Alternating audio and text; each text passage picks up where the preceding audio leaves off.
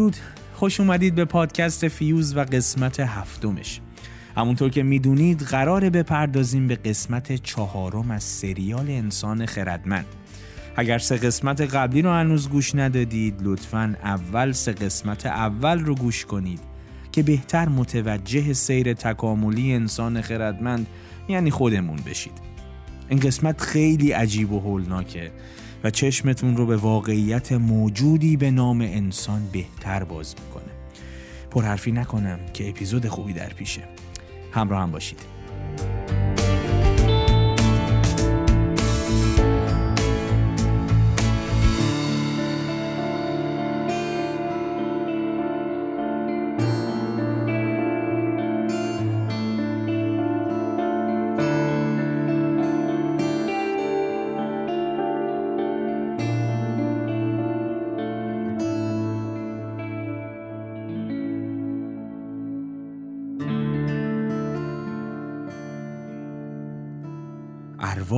سخنگو در مورد حیات فکری و معنوی شکارگران خوراکجویان باستانی چه می توانیم بگوییم؟ بر پایه عوامل قابل اندازه گیری و عینی می توان تا حدی مبانی اقتصاد خوراکجویی را بازسازی کرد. به عنوان مثال می توانیم مقدار کالری لازم روزانه برای زنده ماندن یک فرد مقدار کالری موجود در یک کیلوگرم گردو و مقدار گردوی قابل جمعآوری از یک کیلومتر مربع جنگل را محاسبه کنیم. بر اساس این اطلاعات می توانیم راجع به اهمیت نسبی گردو در برنامه غذایی آنها حدسی قریب به یقین بزنیم. اما آیا گردو را غذای لذیذ به حساب می آوردند یا یک غذای معمولی و خسته کننده؟ آیا گمان می کردند که درخت گردو خانه ارواح است؟ آیا برگ درخت گردو را زیبا می دیدند؟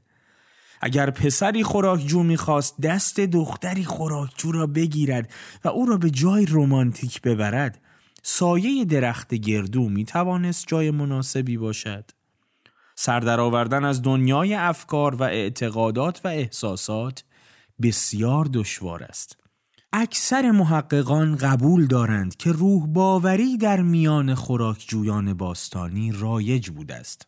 روح باوری باوری است که بر اساس آن تقریبا هر مکان و هر حیوان و هر گیاه و هر پدیده طبیعی نوعی آگاهی و احساس دارد و می تواند مستقیما با انسانها رابطه داشته باشد. بنابراین روح باوران ممکن است اعتقاد داشته باشند که یک تکه سنگ بزرگ روی قله کوه نیز امیال و نیازهایی دارد. سنگ ممکن است از بعضی کارهایی که انسانها انجام می دهند به خشم بیاید یا بعضی از اعمال دیگر باعث شادی سنگ شود. سنگ ممکن است به انسان هشدار دهد یا از او چیزی تقاضا کند. انسان هم می تواند به نوبه خود سنگ صحبت بکند و خشم آن را فرو نشاند یا تهدیدش بکند. نه فقط سنگ بلکه درختی بلوط در دامنه تپه.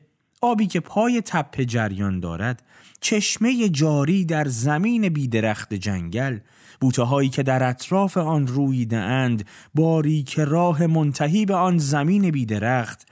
موشهای صحرایی و گرگها و کلاغهایی که از آب آن چشمه می نوشند همه و همه روح دارند. در جهان روح باور نه فقط اشیاء و جانداران روح دارند بلکه موجوداتی غیر مادی هم وجود دارند. ارواح مردگان و موجودات مهربان و صمیمی یا شریر و شیطان صفت از همان نوعی که ما امروز اهریمن و پری و فرشته مینامیم. روحباوران معتقدند که صدی میان انسان و موجودات دیگر وجود ندارد. همگی می توانند مستقیما از طریق صحبت و آواز و رقص و مراسم مختلف با هم ارتباط برقرار کنند. یک شکارگر ممکن است گله گوزنی را صدا بزند و تقاضا کند که یکی از آنها خودش را قربانی کند.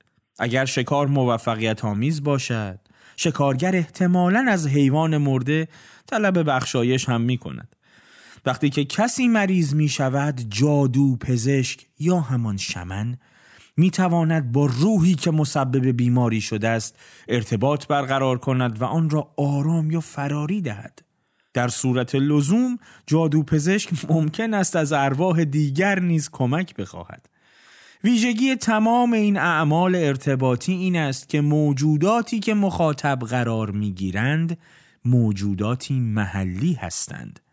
آنها خدایانی عالمگیر نیستند بلکه گوزنی مشخص درختی مشخص رودی مشخص یا روحی مشخص هستند. همانطور که صدی میان انسان و دیگر موجودات وجود ندارد سلسله مراتب سفت و سختی هم در میان نیست. وجود این موجودات غیر انسانی برای این نیست که صرفاً به نیازهای انسان پاسخ دهند. آنها خدایان مقتدری هم نیستند که دنیا را بنا به خواست خود اداره کنند. دنیا حول وجود انسان یا گروه خاص دیگری از موجودات نمی گردد روح باوری دین خاصی نیست بلکه عنوانی است عام برای هزاران دین و فرقه و اعتقاد بسیار متفاوت. آنچه همه آنها را روح باور می کند همین رویکرد مشترکی است که به دنیا و جایگاه انسان در آن دارند. گفتن اینکه خوراکجویان باستانی احتمالا روح باور بودند مثل این است که بگوییم اغلب کشاورزان عصر پیشا مدرن خداپرست بودند. خداپرستی دیدگاهی است که بر اساس آن نظم عالم بر پایه یک رابطه سلسله مراتبی میان انسان و گروه کوچکی از موجودات اسیری است که خدایان نامیده می‌شوند. قطعا درست است که بگوییم کشاورزان عصر پیشا مدرن به خدا پرستی تمایل داشتند اما این چیز زیادی درباره خصوصیت‌های منحصر به فرد آنها به ما نمی‌گوید. عنوان کلی خداپرست خاخامهای یهودی لهستان قرن هجدهم پیوریتین های جادوگر کش ماساچوستس قرن هفدهم کاهنان قوم آزتک در مکزیک قرن پانزدهم صوفیان ایران قرن دوازدهم جنگجویان وایکینگ قرن دهم لژیونرهای رومی قرن دوم و بروکراتهای چینی قرن اول را در بر می‌گیرد. هر یک از اینها اعتقادات و اعمال دیگری را عجیب و ارتدادی قلمداد می کرد. تفاوت‌های میان باورها و اعمال گروه های مختلف خوراکجویان روح باور نیز احتمالاً به همین اندازه زیاد بود. تجربه دینی آنها احتمالاً آشفته و پر از مناقشات و اصلاحات و انقلابات بوده است. البته این تعمیم های محتاطانه همه آن چیزی است که ما می توانیم ارائه دهیم. هر تلاشی برای تشریح جزئیات معنویت کهن تا حد زیادی مبتنی بر حدس و گمان است زیرا تقریبا هیچ شواهدی برای قضاوت در اختیار نداریم و اندک شواهدی هم که داریم مشتی مصنوعات و قارنگاره است که می‌تواند به شکلهای گوناگون تفسیر شود نظریه محققانی که مدعیند می‌دانند خوراکجویان اولیه چطور میاندیشیدند بیشتر افشاگر پیش های صاحبانشان خواهند بود تا ادیان اصر حجر.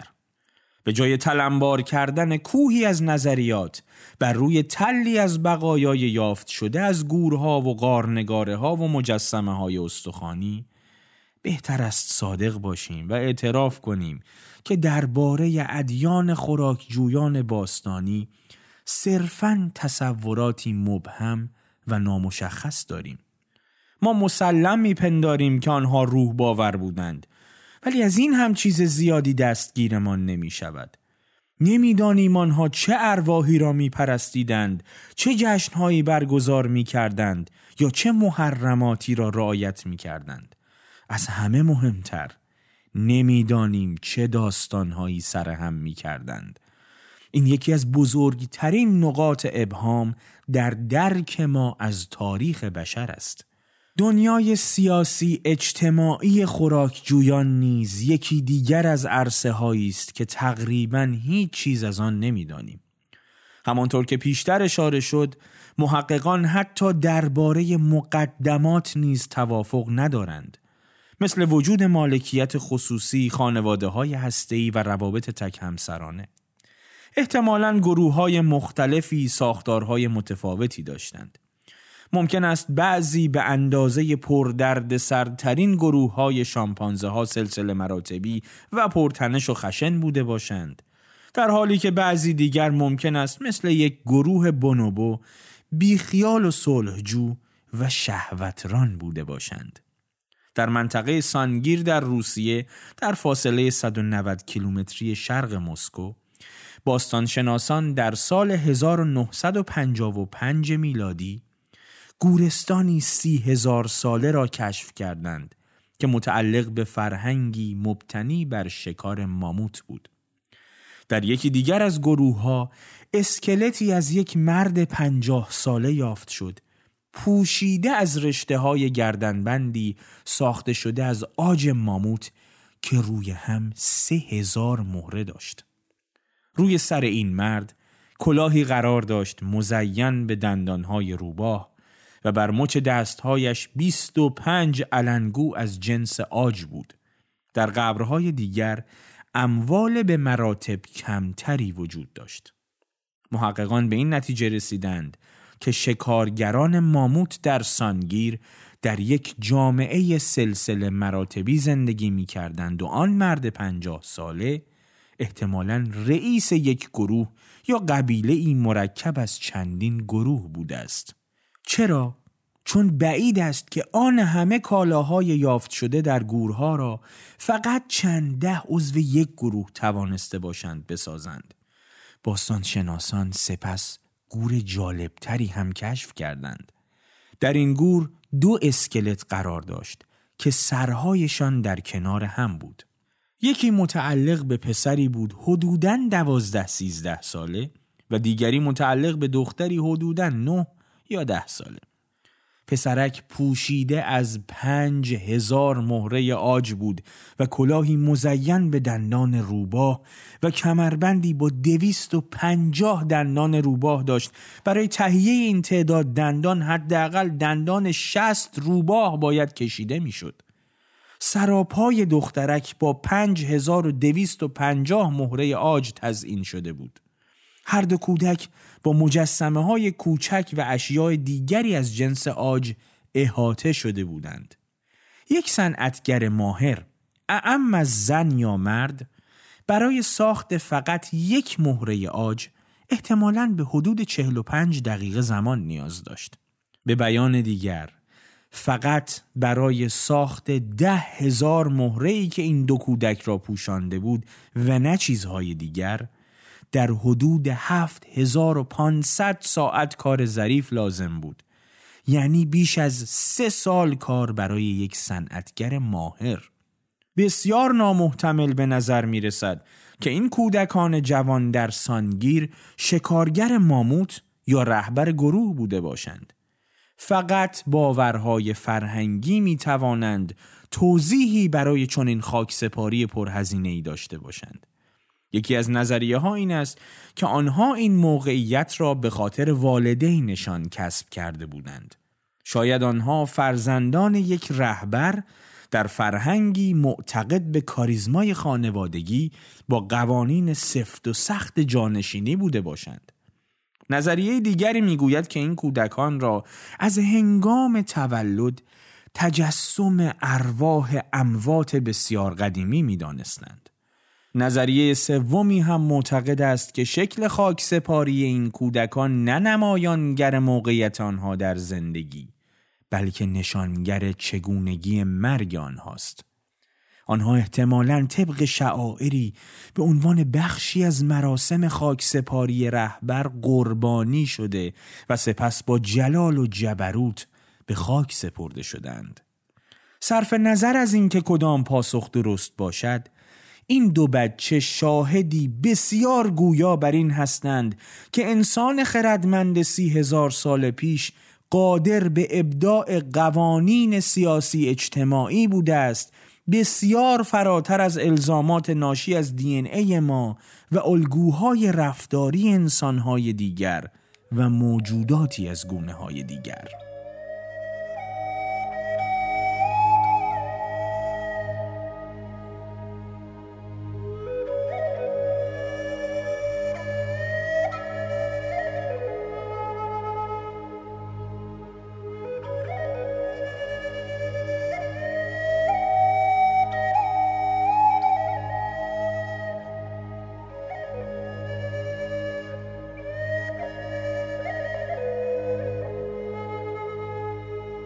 صلح یا جنگ؟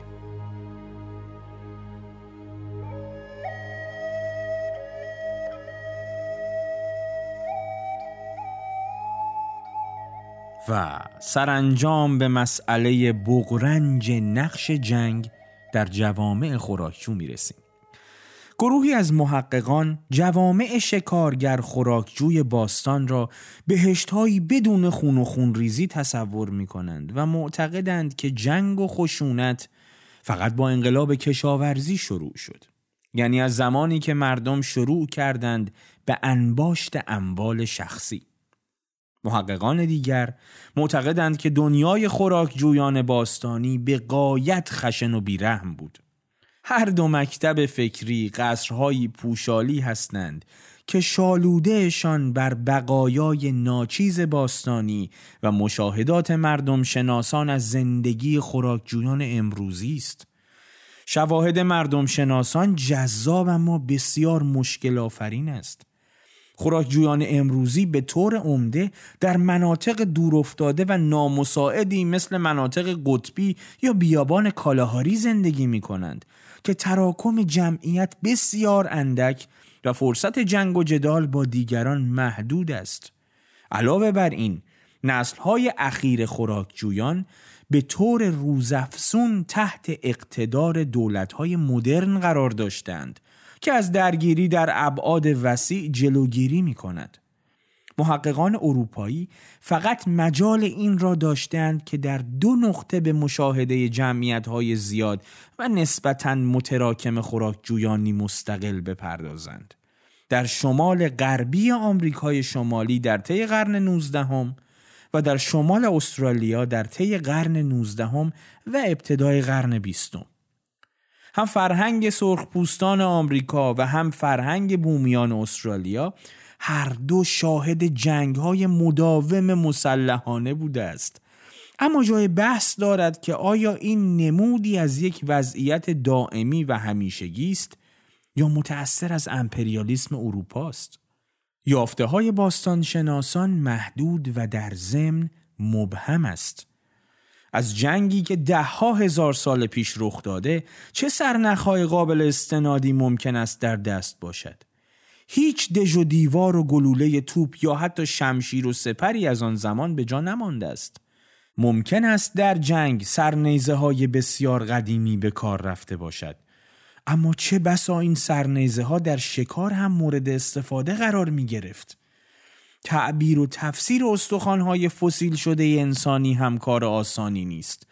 شکستگی استخوان هم می تواند نشان دهنده جراحت جنگی باشد و هم در نتیجه حادثه به وجود آمده باشد نبود شکستگی و بریدگی در یک اسکلت قدیمی هم گواهی کافی بر این نیست که صاحب آن اسکلت مرگی خشونت بار نداشته است خب احتمال دارد مرگ در اثر آسیب دیدن بافت های نرم باشد که هیچ اثری روی استخوانها به جا نمی‌گذارد.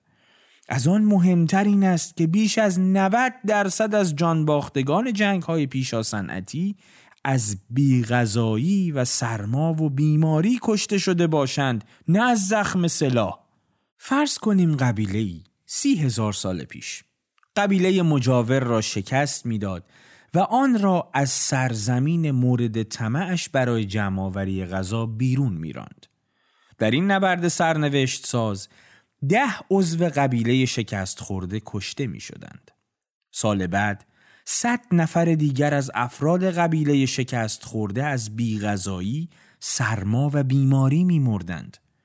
باستانشناسانی که اسکلت این آدم ها را پیدا می کنند ممکن است به راحتی نتیجه گیری کنند که اکثر اینها قربانی بلایی طبیعی شدند. پس چطور می توانیم بگوییم که همگی آنها قربانی جنگی بیرحمانه شدند؟ حال که چنان که باید و شاید آگاه شدیم می توانیم به یافته های باستان شناسان برگردیم. در پرتغال تحقیقی درباره 400 اسکلت مربوط به زمانی دقیقا قبل از انقلاب کشاورزی به عمل آمد. تنها روی دو اسکلت آثار آشکار خشونت دیده می‌شد.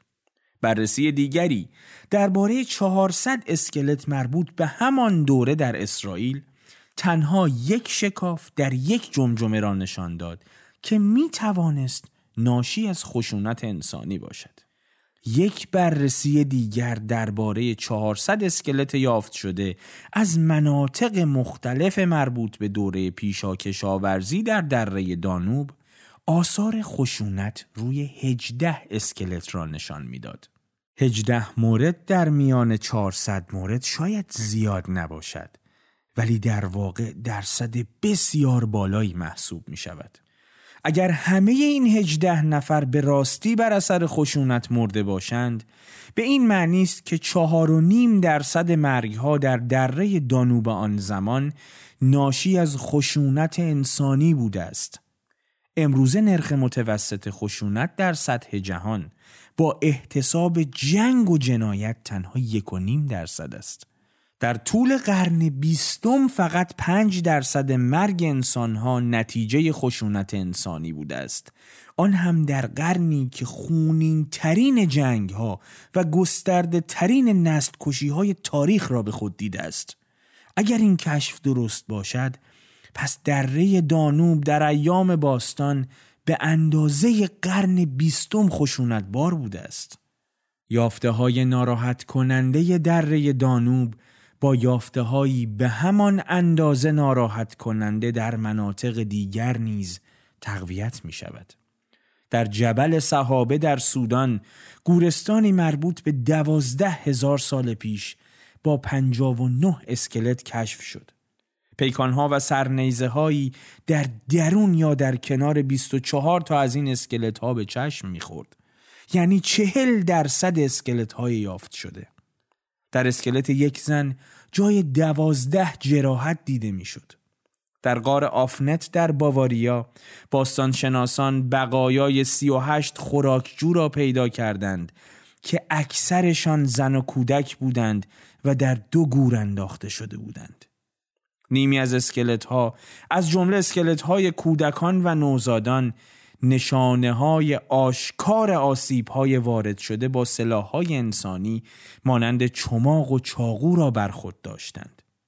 روی چند اسکلت متعلق به افراد بالغ بدترین آثار خشونت به چشم می‌خورد و این یعنی به احتمال قوی یک گروه خوراکجو به طور کامل در آفنت قتل عام شده بود.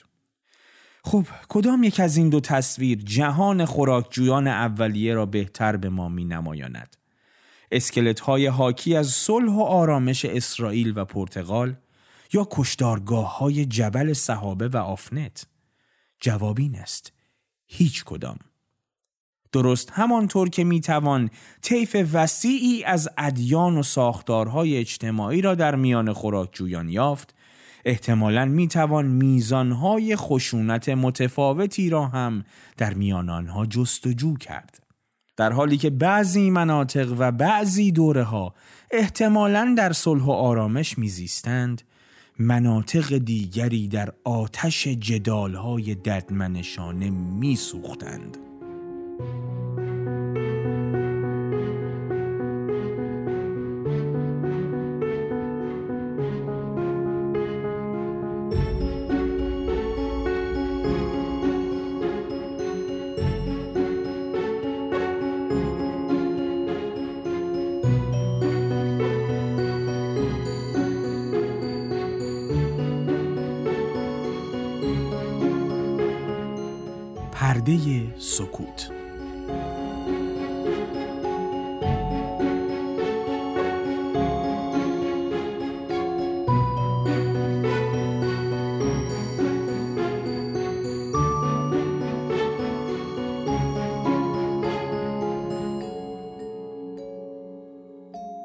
اگر بازسازی تصویری بزرگتر.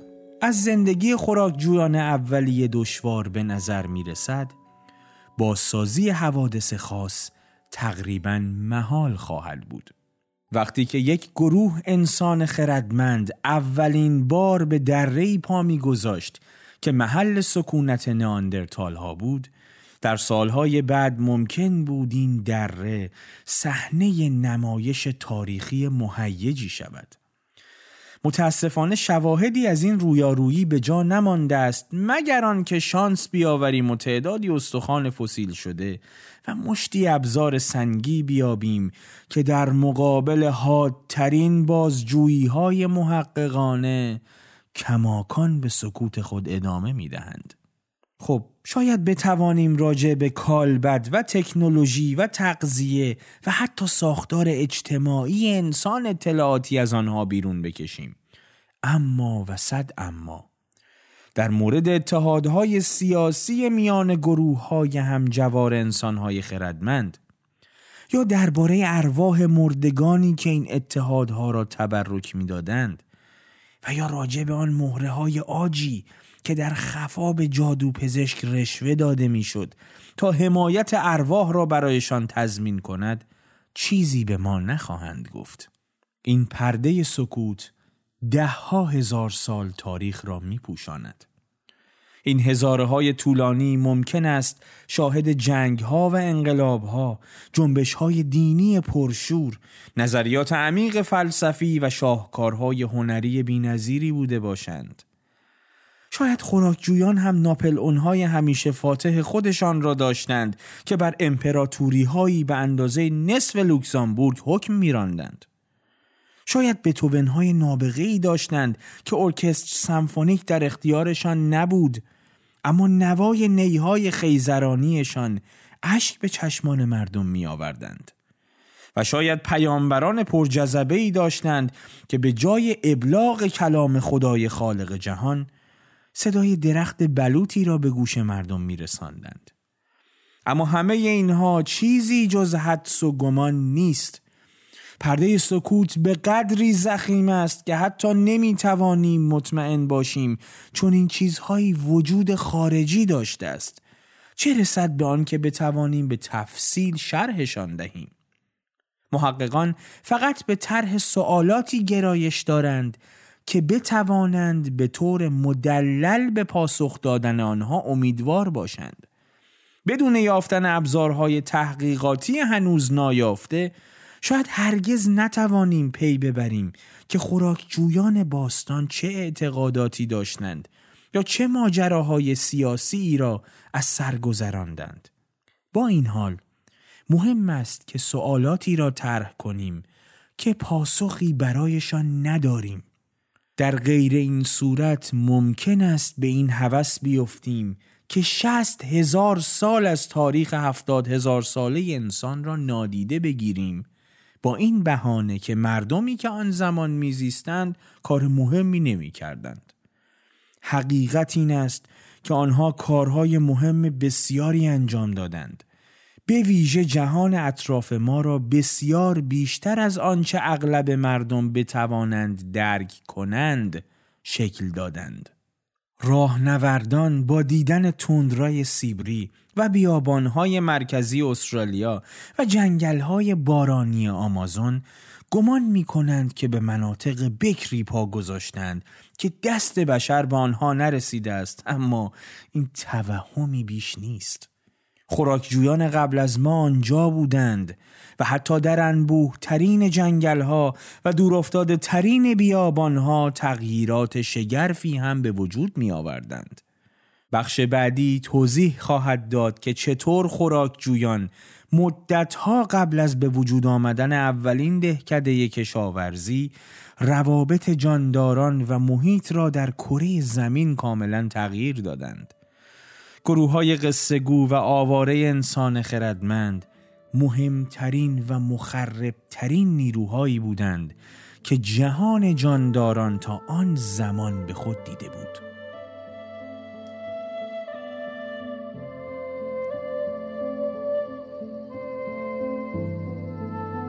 طوفان بزرگ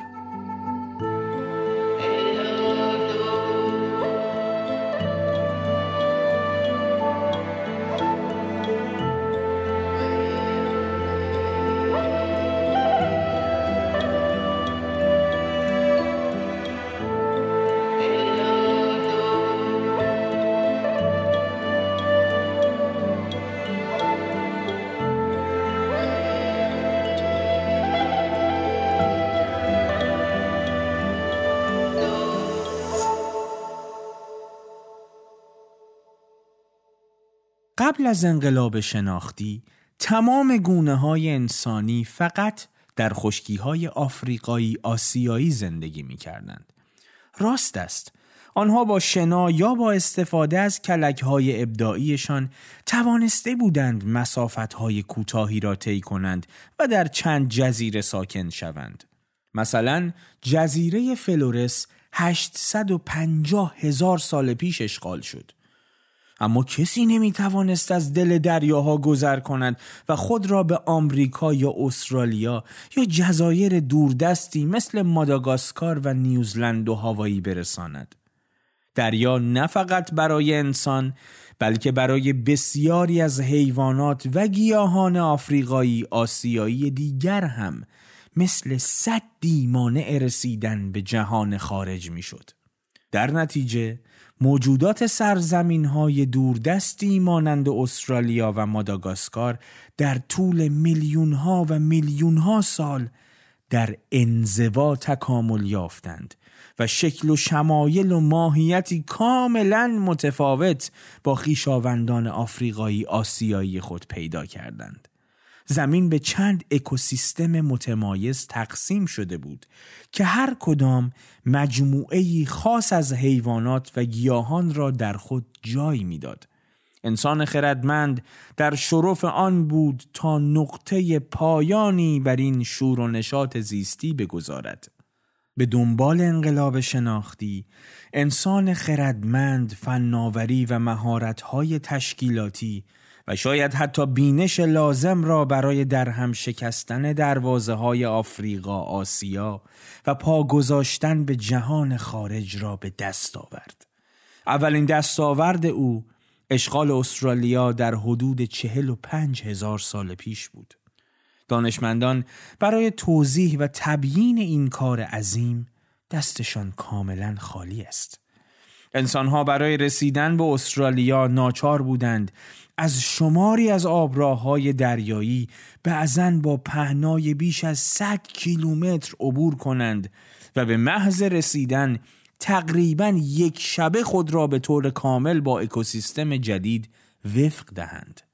معقول ترین نظریه می‌گوید که در حدود 45 هزار سال پیش انسانهای خردمند مستقر در مجمع الجزایر اندونزی اولین جوامع دریانورد را به وجود آوردند.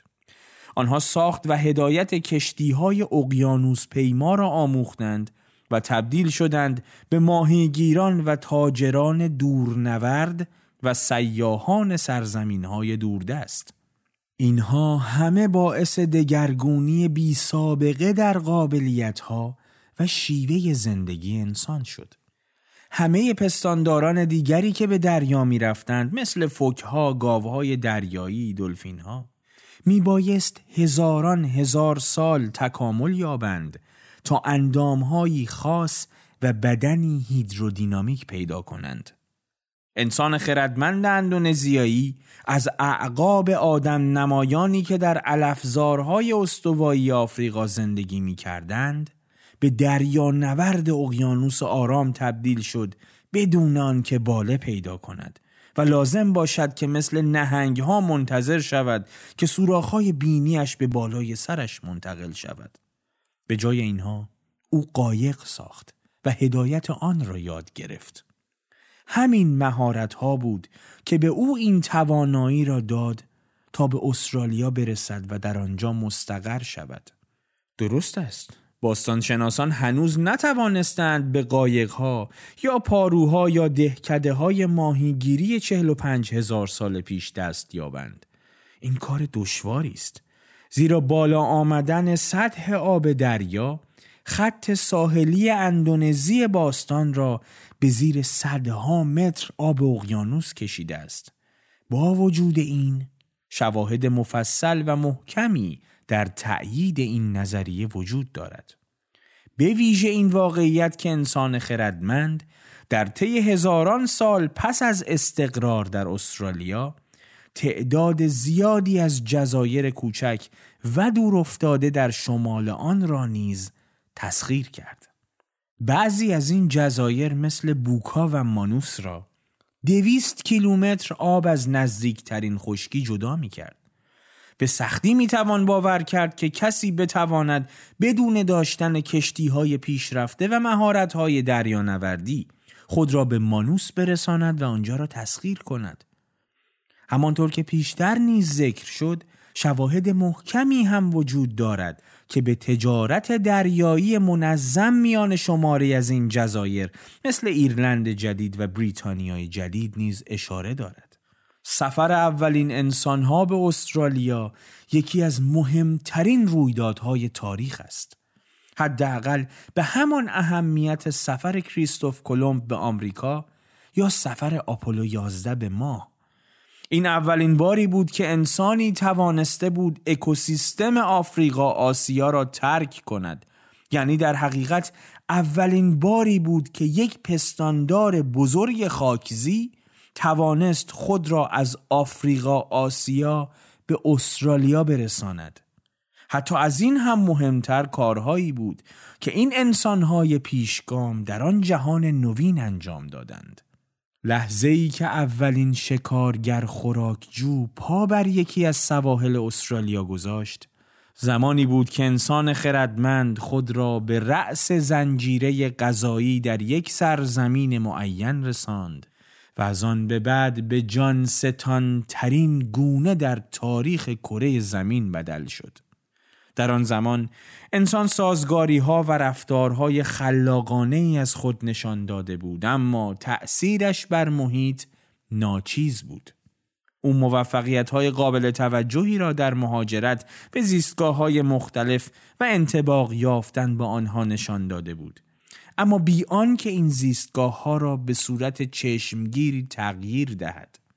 مهاجران به استرالیا یا به عبارت دقیق تر فاتحان استرالیا نه فقط سازگاری یافتند بلکه اکوسیستم استرالیا را طوری دگرگون ساختند که دیگر قابل شناسایی نبود. بله، اولین رد پای انسانی بر یکی از سواحل شنی استرالیا را بلافاصله موجها محو کردند. اما وقتی که مهاجمان به درون این سرزمین نفوذ کردند از خود رد پای متفاوتی به جا گذاشتند که هرگز زدوده نخواهد شد. همانطور که پیش می رفتند با جهان عجیبی از موجودات ناشناخته روبرو شدند. از جمله کانگروی دویست کیلوگرمی دو متری و شیری کیسهدار به بزرگی ببر امروزی. که بزرگترین شکارگر قاره به حساب می آمد. کوالاهایی که روی درختها خشخش به راه انداخته بودند بسیار بزرگتر از آن بودند که بتوان آنها را دوست داشتنی و بانمک دانست و مرغان بی پروازی که دو برابر شتر مرغ بودند به سرعت در دشت ها می دویدند. سوسمارهای اجده مانند و مارهای پنج متری لابلای بوته های به هم تنیده زیر درختان می خزیدند. دیپروتودون های غول پیکر، خرس های کیسهداری به وزن دو نیم تن در جنگل ها پرسه می زدند. به جز پرندگان و خزندگان همه این حیوانات مثل کانگوروها جانورانی کیسهدار بودند و نوزادانی بسیار کوچک و بیدفاع و جنین مانند میزاییدند و سپس به آنها در کیسه های زیر شکمشان شیر می‌دادند. پستانداران کیسهدار در آفریقا و آسیا تقریبا ناشناخته اما در استرالیا غالب بودند. در ظرف چند هزار سال تمامی این حیوانات عظیم و جسه عملا نابود شدند. از 24 گونه جانوری در استرالیا که 50 کیلوگرم یا بیشتر وزن داشتند، نسل 23 گونه منقرض شد. نسل تعداد زیادی از گونه های کوچکتر هم منقرض شد. زنجیره های غذایی در کل اکوسیستم قاره استرالیا از هم گسست و شکل تازه‌ای به خود گرفت. این مهمترین دگرگونی در اکوسیستم استرالیا ظرف میلیون ها سال بود. اما آیا اینها همه تقصیر انسان خردمند بود؟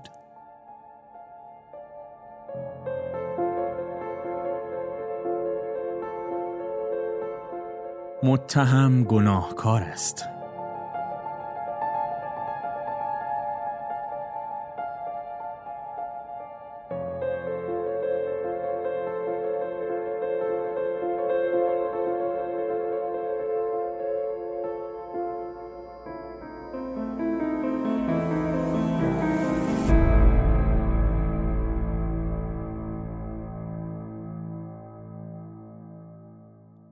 بعضی از محققان سعی می کنند گونه ما را تبرئه کنند و گناه را به گردن تغییرات اقلیمی بیندازند که معمولا در این موارد سپر بلا می شود. اما قبول اینکه انسان خردمند کاملا بیگناه بوده باشد بسیار دشوار است. سه مدرک در دست است که بهانه تغییرات اقلیمی را خونسا می کند و پای نیاکان ما را در ماجرای انقراض حیوانات عظیم و جسه استرالیا وسط می کشد. اول اینکه اگرچه شرایط اقلیمی استرالیا 45 هزار سال قبل تغییر کرد اما این تغییر چندان چشمگیر نبود به دشواری می‌توان تصور کرد که الگوهای آب و هوایی جدید به تنهایی توانسته باشند چون این انقراض عجیبی را موجب شوند. بله امروزه معمول چنین است که هر چیزی را ناشی از تغییر آب و هوا بدانند. اما حقیقت این است که شرایط اقلیمی کره زمین هرگز آرام و قرار نمی‌گیرد و در دگرگونی مداوم است. در پس هر حادثه تاریخی می توان تغییرات اقلیمی را نیز مشاهده کرد. به طور مشخص سیاره ما چرخه های متعدد سرما و گرما را از سر گذرانده است. در طی یک میلیون سال اخیر به طور متوسط در هر صد هزار سال یک دوره یخبندان وجود داشته است.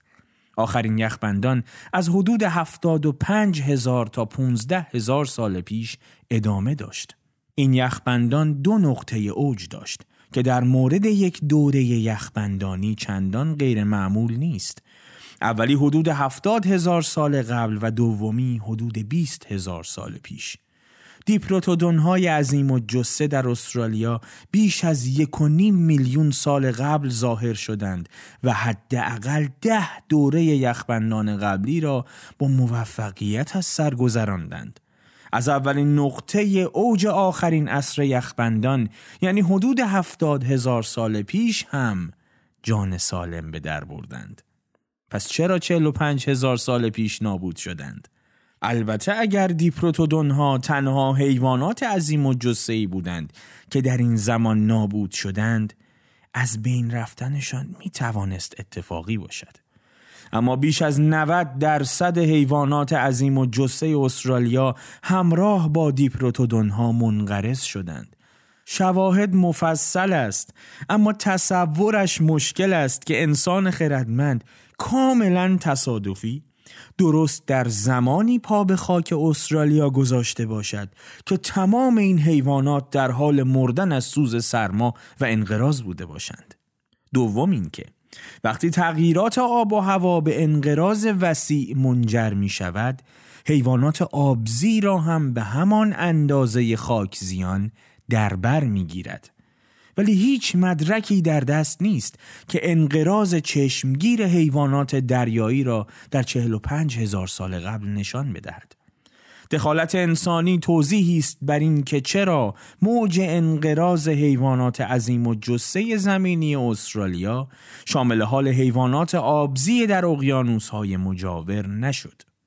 انسان خردمند علا رغم مهارت‌های دریا نوردی رو به رشدش هنوز دامنه تهدیدش محدود به حیوانات خشکی بود.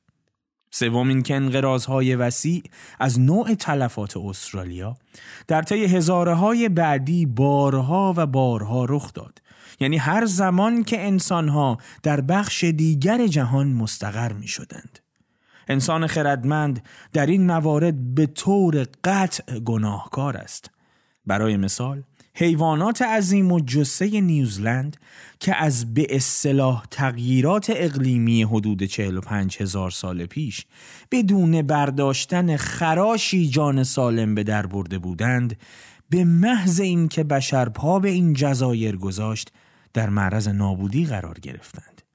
ماوری ها اولین انسان های خردمندی که نیوزلند را به اشغال خود درآوردند حدود 800 سال قبل وارد این جزایر شدند در طی دو سه قرن اکثر حیوانات عظیم و جسه آن منطقه به اضافه 60 درصد از همه گونه های پرندگان منقرض شدند. های جزیره ورانگل نیز در اقیانوس منجمد شمالی دویست کیلومتر بالاتر از سواحل سیبری دچار سرنوشت مشابهی شدند. ها در طی میلیون ها سال در اکثر قسمت های نیمکره شمالی زمین گسترش یافتند اما وقتی انسان خردمند اول در اوراسیا و سپس در آمریکای شمالی پراکنده شد ماموت ها منقرض شدند تا ده هزار سال پیش به جز در چند جزیره دور افتاده اقیانوس منجمد شمالی و به طور مشخص ورانگل دیگر حتی یک ماموت هم در دنیا باقی نمانده بود. ماموت های ورانگل تا چند هزاره بعد هم به حیات و زاد و ولد خود ادامه دادند. اما بعد ناگهان در حدود چهار هزار سال پیش درست وقتی که اولین انسانها پا به این جزیره گذاشتند ناپدید شدند.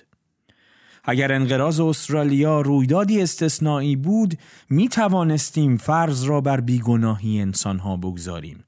اما تاریخ نشان می دهد که انسان خردمند قاتل زنجیری اکوسیستم هاست.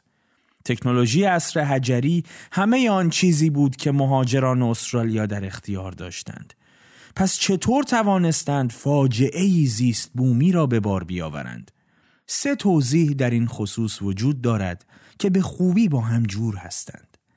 جانوران عظیم و جسه قربانیان عمده انقراض در استرالیا با سرعت کمی زاد و ولد می کنند.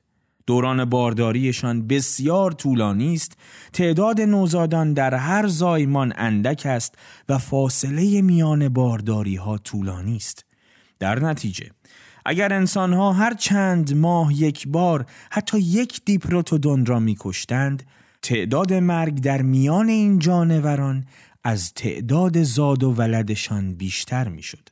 در طی چند هزار سال آخرین دیپروتودون تک افتاده نابود شد و به همراه او کل گونه اش هم برچیده شد. در حقیقت شکار دیپروتودون ها و دیگر حیوانات عظیم و جسه استرالیا به دلیل اندازه بزرگشان احتمالا چندان هم مشکل نبود زیرا مهاجمان دوپا کاملا آنها را غافلگیر می کردند.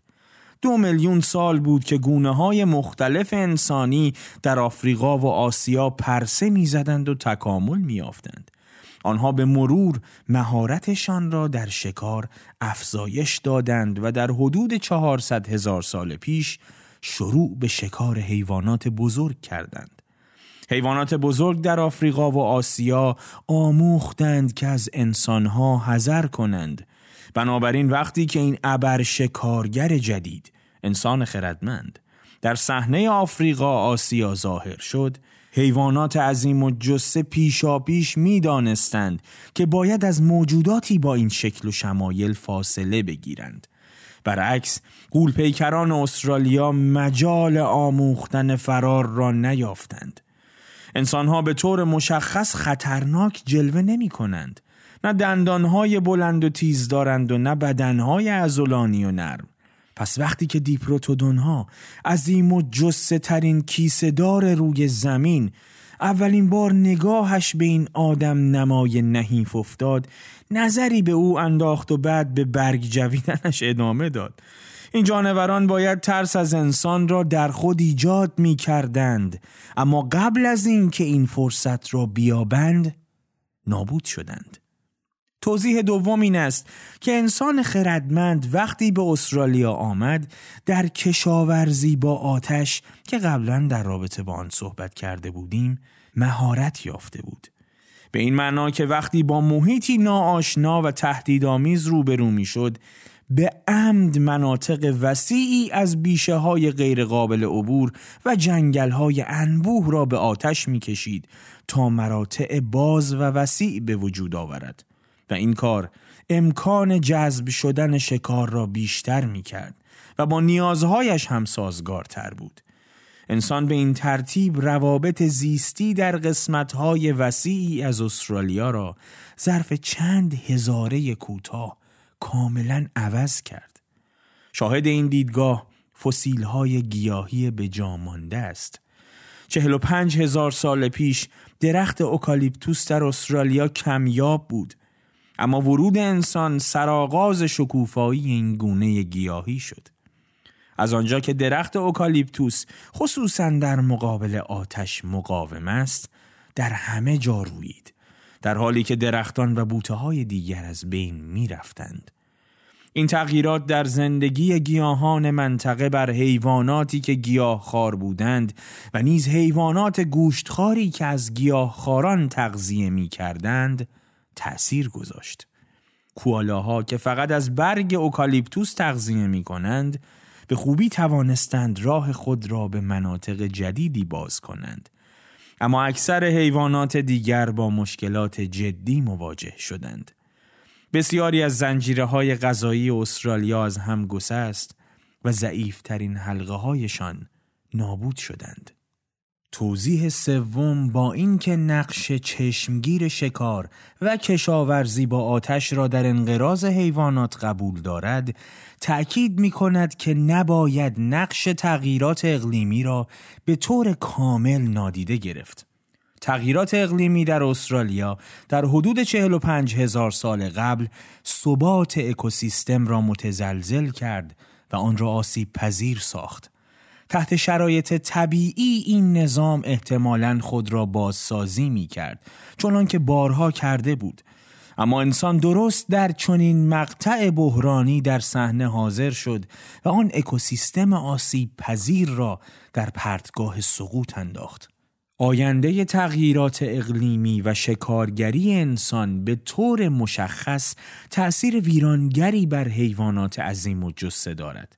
زیرا آنها را از چند جهت مورد حمله قرار می دهد. یافتن یک استراتژی بقای مناسب که بتواند همزمان در مقابل چندین تهدید تاب آورد اصلا آسان نیست. بدون شواهد بیشتر نمی‌توان از بین این سه سناریو دست به انتخاب زد. اما قطعا دلایل محکمی وجود دارد که معتقد باشیم اگر انسان خردمند پا به استرالیا نمیگذاشت آنجا هنوز سرزمین شیرهای کیسهدار و دیپروتودونها و کانگوروهای عظیم و جسه بود.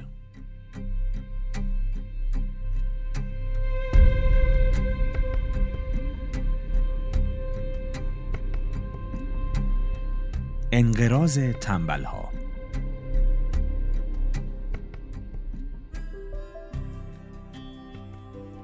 انقراض حیوانات عظیم و جسه استرالیا شاید اولین نشانه بارزی بود که انسان خردمند در سیاره ما از خود به جا گذاشت. به دنبال آن فاجعه زیست بومی عظیمتری رخ داد این بار در آمریکا. انسان خردمند اولین و تنها گونه انسانی بود که در حدود 16 هزار سال پیش یا 14 هزار سال قبل از میلاد مسیح به خشکی نیمکره غربی پا گذاشت. اولین آمریکایی ها با پای پیاده به آنجا آمدند زیرا سطح آب دریاها در آن زمان به آن اندازه پایین بود که یک برزخ شمال شرقی سیبری را به شمال غربی آلاسکا پیوند می‌داد. پیاده به آمریکا آمدن آسان نبود و شاید دشوارتر از عبور از دریاها برای رسیدن به استرالیا هم بود.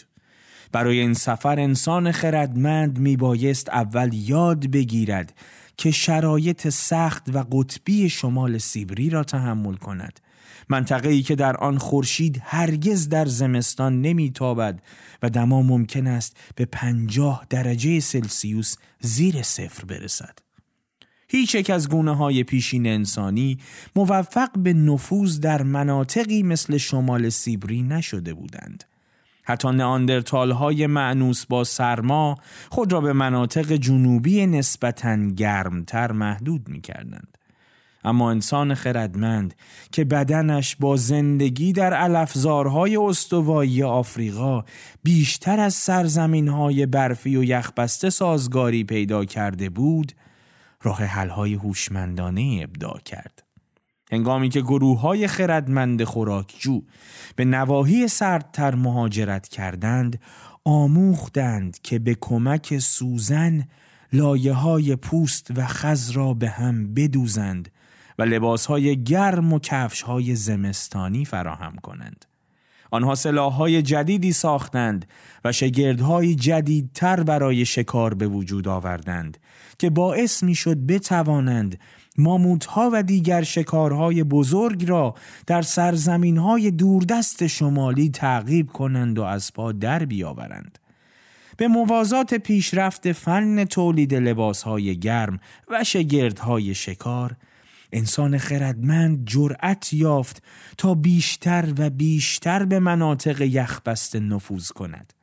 هرچه بیشتر به مناطق شمالی نفوذ می کرد، لباس و استراتژی های شکار و دیگر مهارت هایش برای بقا بهتر می شد. اما این همه زحمت برای چه بود؟ چرا او خود را به سیبری تبعید کرد؟ شاید بعضی گروه ها بر اثر جنگ یا فشارهای جمعیتی یا بلایای طبیعی به سرزمین های شمالی رانده شدند. اما دیگران را احتمالا دلایل ایجابی تری مثل پروتئین حیوانی اقوا کرد. سرزمین های قطب شمال مملو از حیوانات درشت و لذیذ مثل گوزن شمالی و ماموت بود. هر ماموت منبع مقدار زیادی گوشت که با توجه به دماهای بسیار سرد می‌شد برای استفاده های بعدی منجمدش کرد چربی خوشمزه، خز گرم و آج با ارزش بود.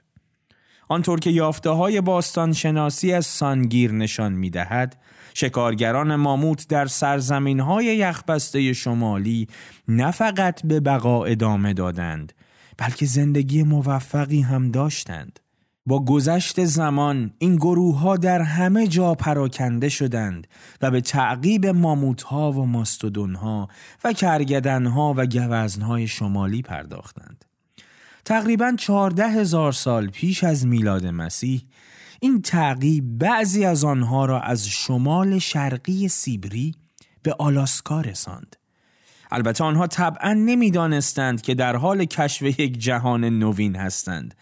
برای ماموت ها و همچنین انسان ها آلاسکا صرفا ادامه سیبری بود. در آغاز یخچال ها راه عبور از آلاسکا به بقیه قسمت های آمریکا را مسدود کرده بودند و احتمالا فقط امکان می‌دادند که کاشفان معدودی به بررسی سرزمین های جنوبی تر بپردازند. اما در حدود دوازده هزار سال قبل از میلاد مسیح این یخچال ها بر اثر گرم شدن زمین زوب شدند و معبر آسانتری گشوده شد. با استفاده از این دالان جدید انبوه مردم به جنوب کوچیدند و در سراسر قاره پراکنده شدند. آنها اگرچه از آغاز با شکار طعمه های بزرگی در قطب شمال معنوس بودند اما به سرعت خود را با تنوع شگفتانگیز اکوسیستم ها و شرایط اقلیمی جدید هم وفق دادند. فرزندان سیبریایی ها در جنگل های انبوه شرق ایالات متحده، باطلاق های دلتای میسیسیپی، بیابان های مکزیک و جنگل های شرجی آمریکای مرکزی استقرار یافتند. برخی خانه هایشان را در محدوده حوزه رود آمازون بنا کردند و بعضی دیگر در دره کوههای آند یا در علفزارهای باز و وسیع آرژانتین ساکن شدند و این همه فقط ظرف یک یا دو هزار سال رخ داد تا ده هزار سال قبل از میلاد مسیح انسانها در جنوبی ترین نقطه آمریکا در جزیره تیرا دل فوئگو واقع در منتها علیه جنوبی قاره ساکن شده بودند. حمله برقاسای انسان به سراسر آمریکا نمایانگر ابتکار عمل بی سابقه و انتباق پذیری بی نظیر انسان خردمند است. هیچ موجود دیگری با ژنهای مشابه تا آن زمان و به این سرعت به چنین پهنه متنوعی از زیستگاه های اساساً متفاوت نقل مکان نکرده بود. اسکان در آمریکا با خونریزی همراه بود و ردی طولانی از قربانیان بر جا گذاشت.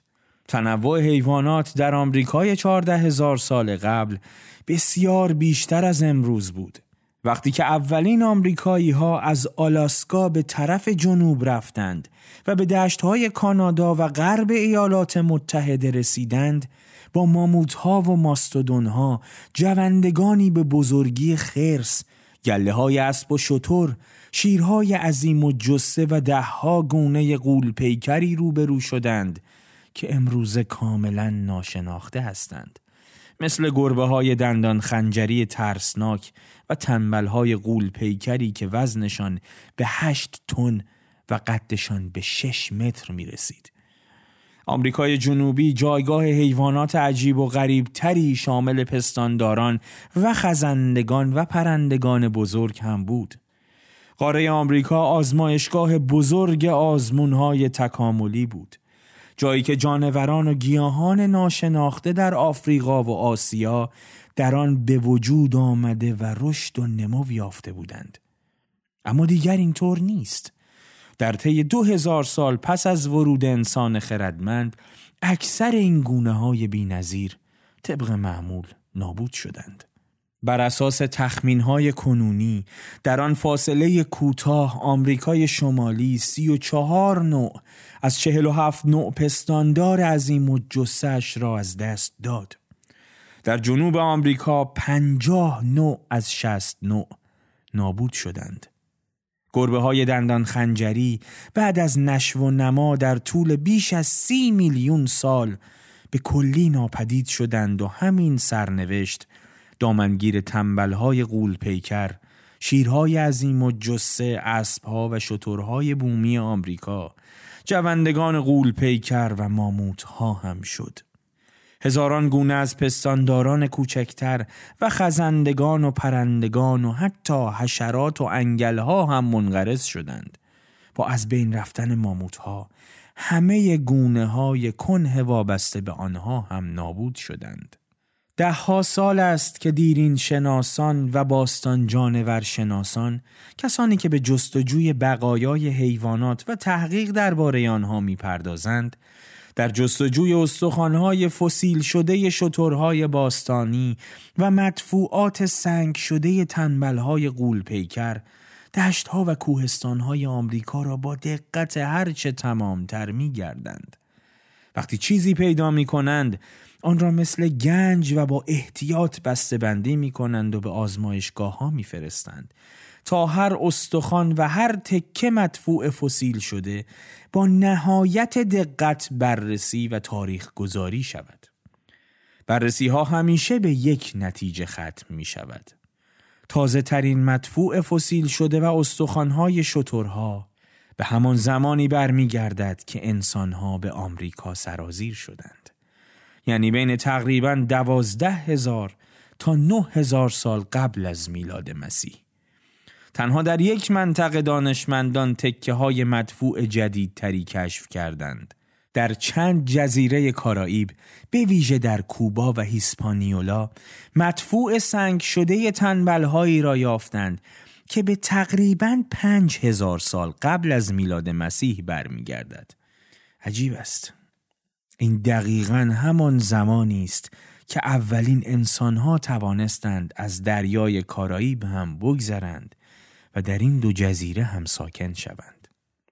باز هم گروهی از محققان سعی می کنند انسان خردمند را تبرئه کنند و گناه را به گردن تغییرات اقلیمی بیندازند و به همین خاطر ناچارند بگویند که به دلایل مرموزی شرایط اقلیمی در جزایر کارائیب در طی هفت هزار سال ثابت باقی می ماند.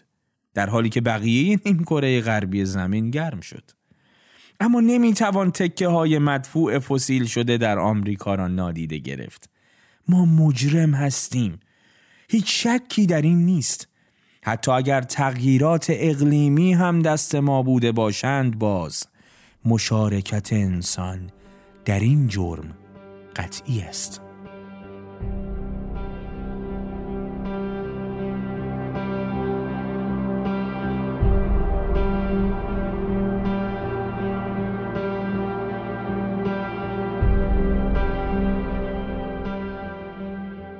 کشتی نو.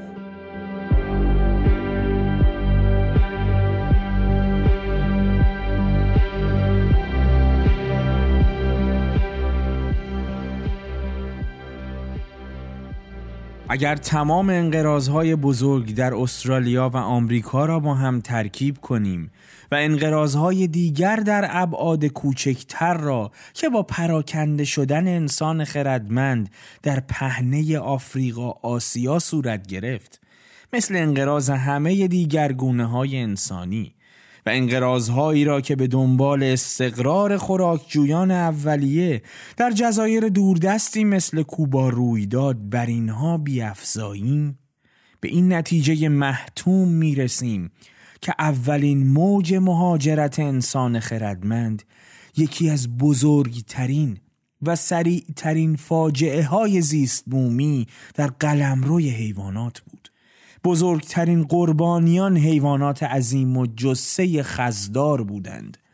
در دوران انقلاب شناختی در حدود دویست نوع پستاندار بزرگ خاکزی با وزن بیش از پنجاه کیلوگرم در کره زمین زندگی می کردند. در زمان انقلاب کشاورزی فقط حدود صد نوع باقی مانده بود. مدتها قبل از اینکه بشر چرخ و نوشتن و ابزارهای آهنی را اختراع کند. انسان خردمند نزدیک به نیمی از حیوانات بزرگ کره زمین را به نابودی کشاند. بعد از انقلاب کشاورزی هم این فاجعه زیست بومی به دفعات در ابعاد کوچکتری تکرار شد. یافته های باستان شناسی که جزیره به جزیره به دست آمده است همه از یک واقعیت دردناک پرده بر می دارد. این نمایش غمانگیز با صحنه ای آغاز می شود که جنبیت انبوه و متنوعی از حیوانات عظیم و جسه را نشان می دهد و هیچ رد پایی از انسان وجود ندارد. در پرده دوم انسان خردمند پا به صحنه می‌گذارد و این با یک تکه استخوان، یک سرنیزه یا شاید یک قطع سفال زیرخاکی نشان داده می شود. کمی بعد پرده سوم آغاز می شود. مردان و زنان در مرکز صحنه ایستادند و اکثر حیوانات بزرگ جسه به همراه بسیاری از حیوانات کوچکتر صحنه را ترک کردند. جزیره بزرگ ماداگاسکار در 400 کیلومتری شرق سرزمین اصلی آفریقا نمونه بسیار شناخته شده است. در طی میلیون ها سال انزوا مجموعه بی‌نظیر از حیوانات در آن به وجود آمد. این مجموعه شامل فیل مرغ، موجود بیپروازی با قامتی سمتری و وزنی در حدود 500 کیلوگرم بزرگترین مرغ جهان و همچنین لمور عظیم و جسه بزرگترین نخستی دنیا بود. این دو حیوان همراه با بیشتر حیوانات بزرگ جسه ماداگاسکار حدود 1500 سال پیش باز هم دقیقا زمانی که اولین بشر پا به این جزیره گذاشت ناگهان نابود شدند. در اقیانوس آرام موج اصلی انقراض در حدود 1500 سال قبل از میلاد مسیح آغاز شد. یعنی زمانی که کشاورزان پولینزیا در جزایر سلیمان و فیجی و کالدونیای جدید اسکان یافتند. آنها مستقیم یا غیر مستقیم صدها گونه پرنده و حشره و حلزون و دیگر جانداران بومی را نابود کردند. از آنجا موج انقراضها به تدریج به شرق و جنوب و شمال تا مرکز اقیانوس آرام هم کشیده شد و در سر راه خود.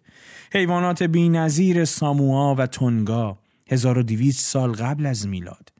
جزایر مارکیز سال اول میلادی. جزیره ایستر جزایر کوک و هاوایی سال 500 میلادی.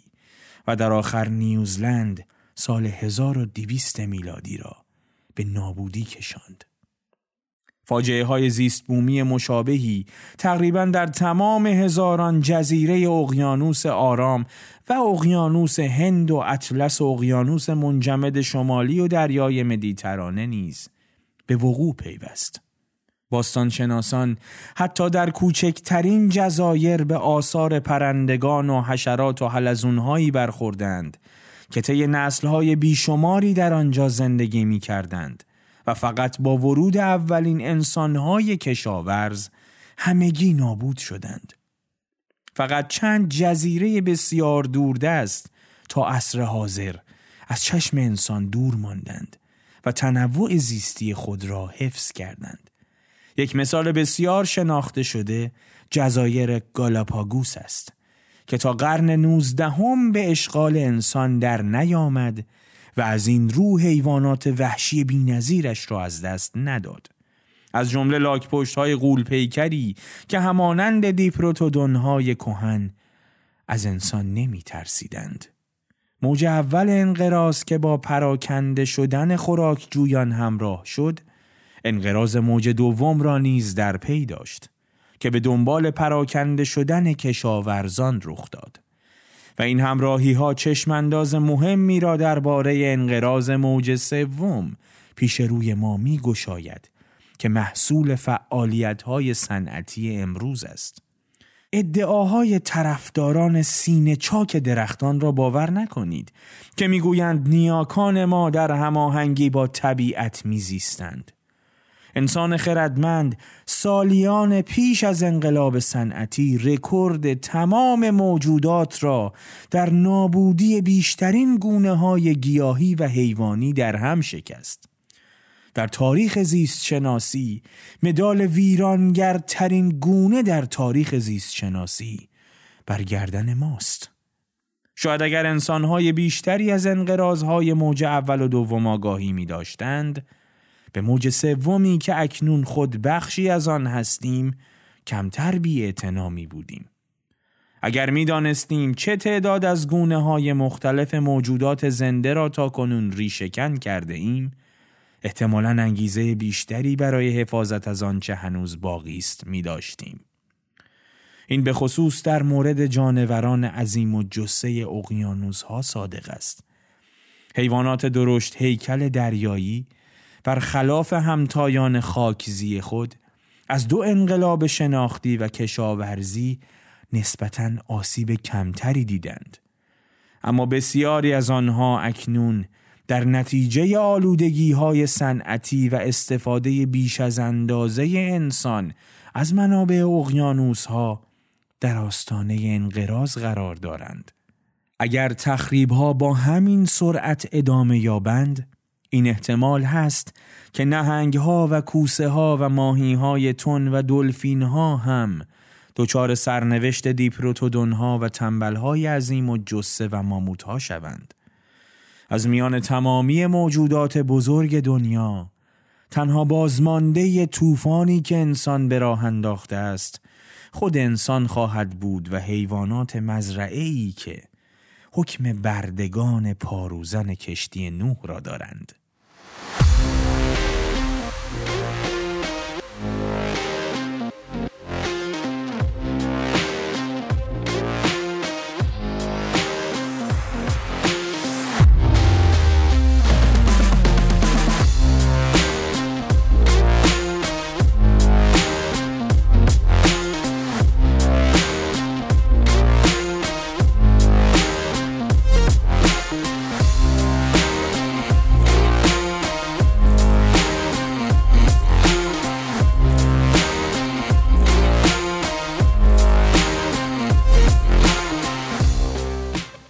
خب امیدوارم که از شنیدن این قسمت پادکست فیوز هم لذت برده باشید و قسمت بعدی رو اصلا از دست ندید. در قسمت بعدی قراره بپردازیم به مبحث مهم انقلاب کشاورزی و رسما بزرگترین فریب تاریخ.